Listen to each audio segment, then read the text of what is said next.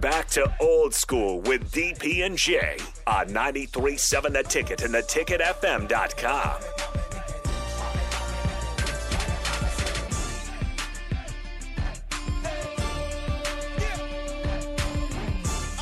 Welcome back. We're live at Tanner's 30th in Yankee Hill. Be here till 6 o'clock.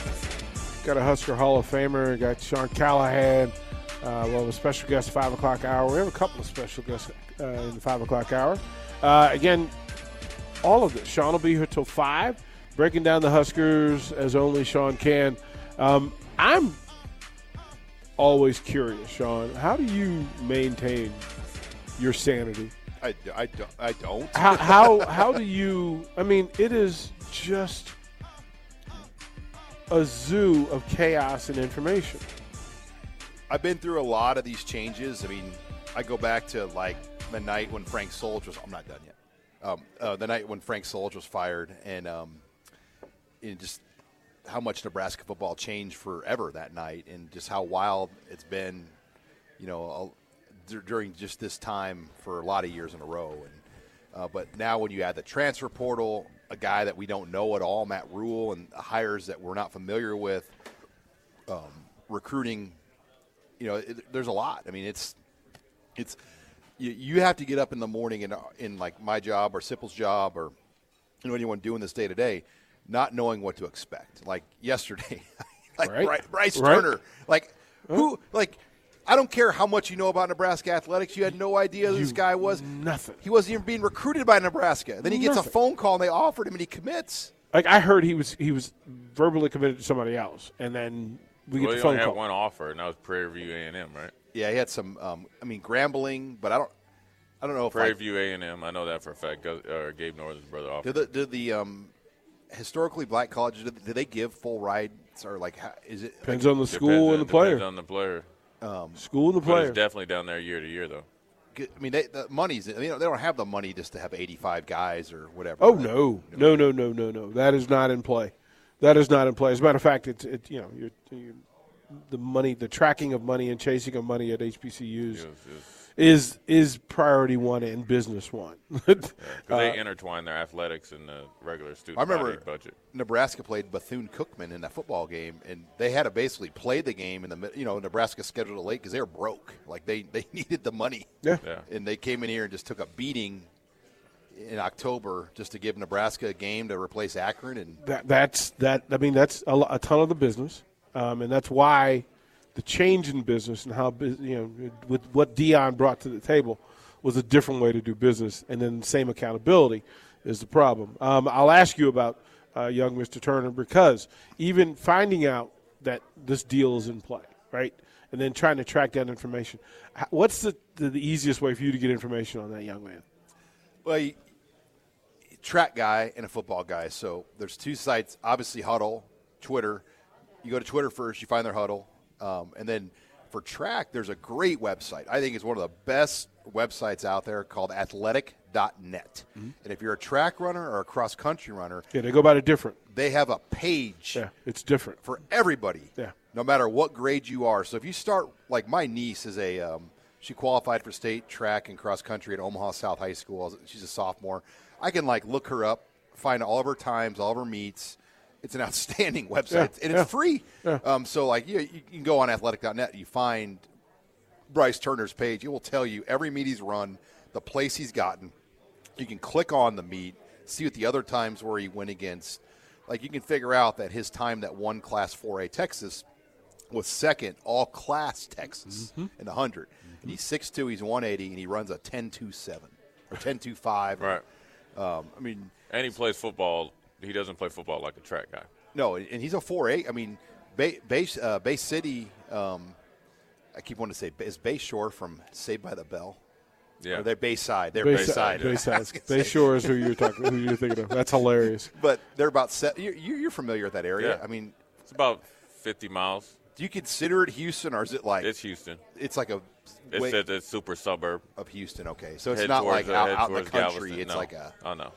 Oil families. Oil families, but it's on the way to Galveston. I mean, he's playing big boy football, but when you watch his tape, he plays. He doesn't.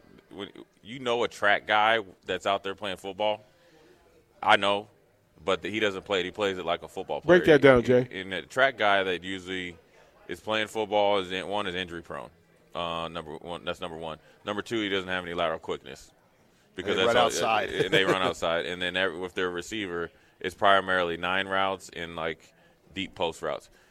The thing about him that what he's done, and if you look at his huddle, and it's all over what you guys obviously tweeted out.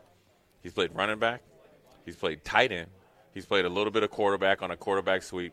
He's ran reverses, he's run smoke screens, he's run crossing routes. He's ran, obviously, intermediate and stop routes. He's run nine routes, and the best thing about him, he's a hands catcher.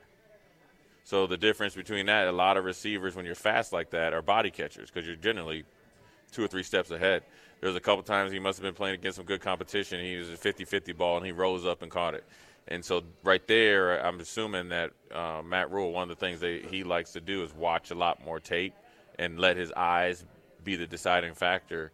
Those are probably the things that jumped out on tape to him that he can work with, and you can see the potential because he has the comparables, obviously, from the time that he was in Baylor to what this young man possibly could be. Another X factor in his recruiting was Brenton Emanuel, the sprinters coach for Nebraska. So when they got here, Campbell, the recruiter for Rule, reached out to the track department and, who are – guys that you're recruiting with elite speed that are also football players. And so immediately they offered Jaylen Lloyd, Omaha Central. Right. Then they offered, Turner. Yeah. Guys like that fit that, type of profile of what they're looking for. So that is part of his formula to find these analytic guys, speed guys. And when you go back and look at all the Twitter follows that were made night one, almost all of them were elite track guys. Which I found really, really interesting. On that Saturday night when the Rule stuff kind of started to break, we knew of one guy coming with him, and he's that was all of his new follows had happened to be track type guys. Right. Any word on how you think they use him? Because there's talk of as Jay said, he's multi-talented, multi-skilled. How do you think they plan on using the young man? So his high school coach I talked to yesterday, and he said receiver right now, but then Nebraska asked, could he play DB? And they go, well, maybe, and it would be corner, not safety. So probably a receiver, potentially a corner maybe, but I would say receiver is where the chip is right now. That's not bad. That's not a bad way. Your thoughts on, and several of the texters are asking on Coach Raiola's reassignment back into this thing, right? I think it's a surprise only in the sense that the line hasn't been very good, but the question is that Raiola's fault? Because when he got here, he didn't get a chance to recruit. The recruiting was already done.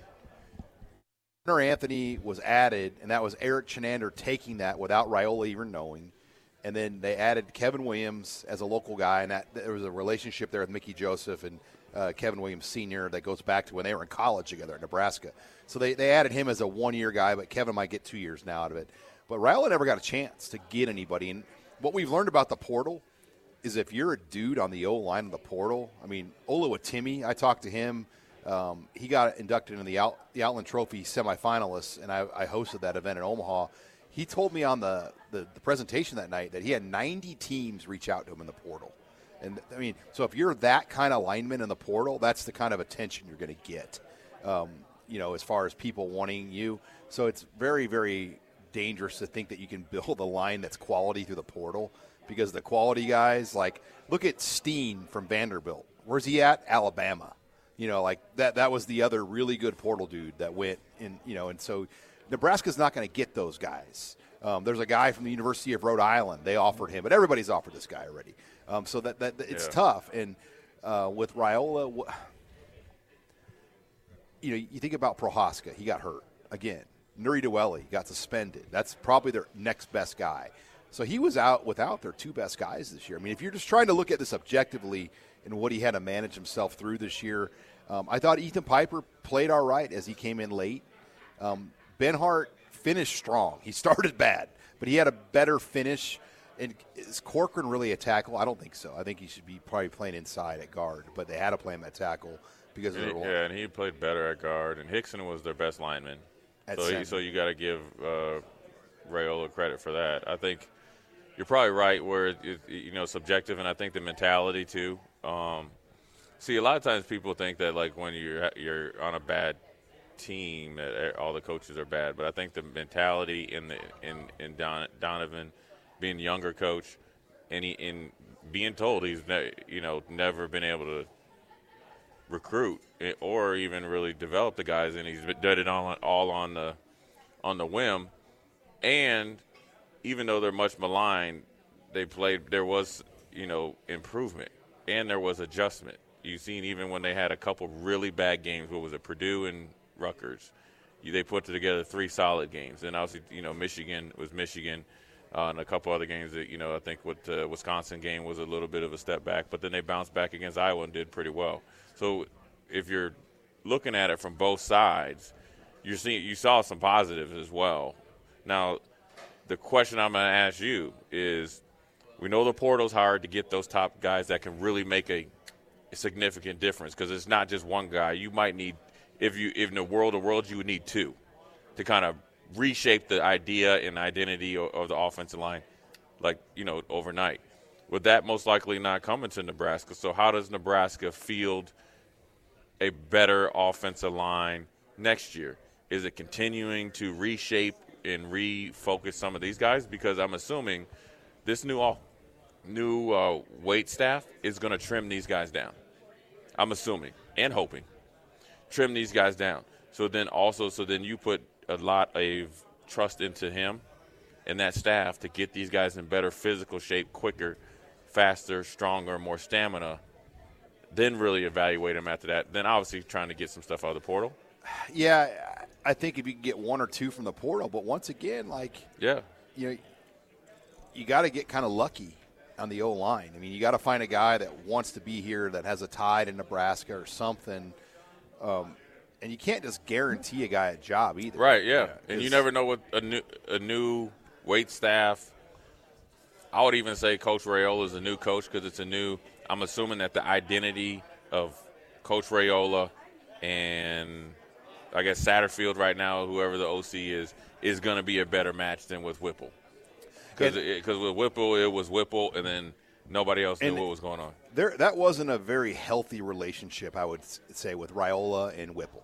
I think the way Whipple kind of called games and did things, it didn't really help an offensive line that much to put Casey Thompson in five-step drop in situations that just weren't very – conducive to success. And – say what you want about Scott Frost, I think he would have probably had a better plan in offense that would have maybe protected some of this team's deficiencies.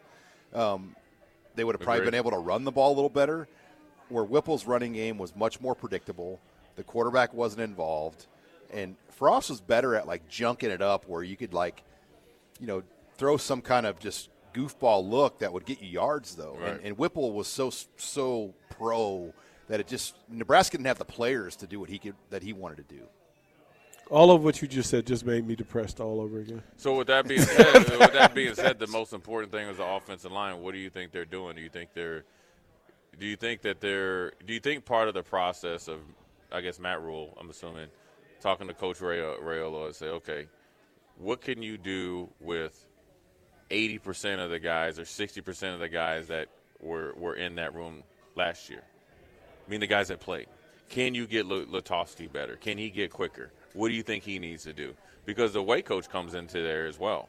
Because if I'm an offensive line coach and I'm saying, well, he needs to be 295 and he's been 315, 320, I think he can improve this way. That's part of how you interview for the job. Do you think it's more along that lines? Because, like I said, you can go in the portal and get some guys. Doesn't mean necessarily they're going to start. So your best bet is to kind of rehab and reshape the guys that you have, right? No doubt. I mean, I think Prohaska, Noelle, Corcoran, Ben Hart, and then who am I missing on the interior? Oh, Piper. I mean, I think you might be at center. That's probably your five. Noelle, right Corcoran right at guards, now. Ben Hart, Prohaska, Piper at the center, right? If they had to start right now. If you were just saying, let's put it up on the grease board, this is our projected starting line. And you Williams. You happy with it? Maybe Williams. And you happy with it? It's older. It's a veteran group. They would have to be. They would all, besides Corcoran, would have to get in shape. And They are severely out of shape. I don't understand with what they were supposed to be, elite strength and conditioning, elite nutrition. How do you get to that point? I don't understand that. That's okay. We're gonna break there. As we're eating, we're gonna break there. Yeah, no. We're supposed to be like this. No, we're over 40. No. We're not even talking about us. I just in my head, all of our brains hurt just from that statement that was just made. We'll toward the break. We'll come back. Final segment with Sean Callahan coming up. Watch Old School live on Facebook, YouTube, or Twitch. Old School with DP and J. On 93.7 The Ticket and theticketfm.com.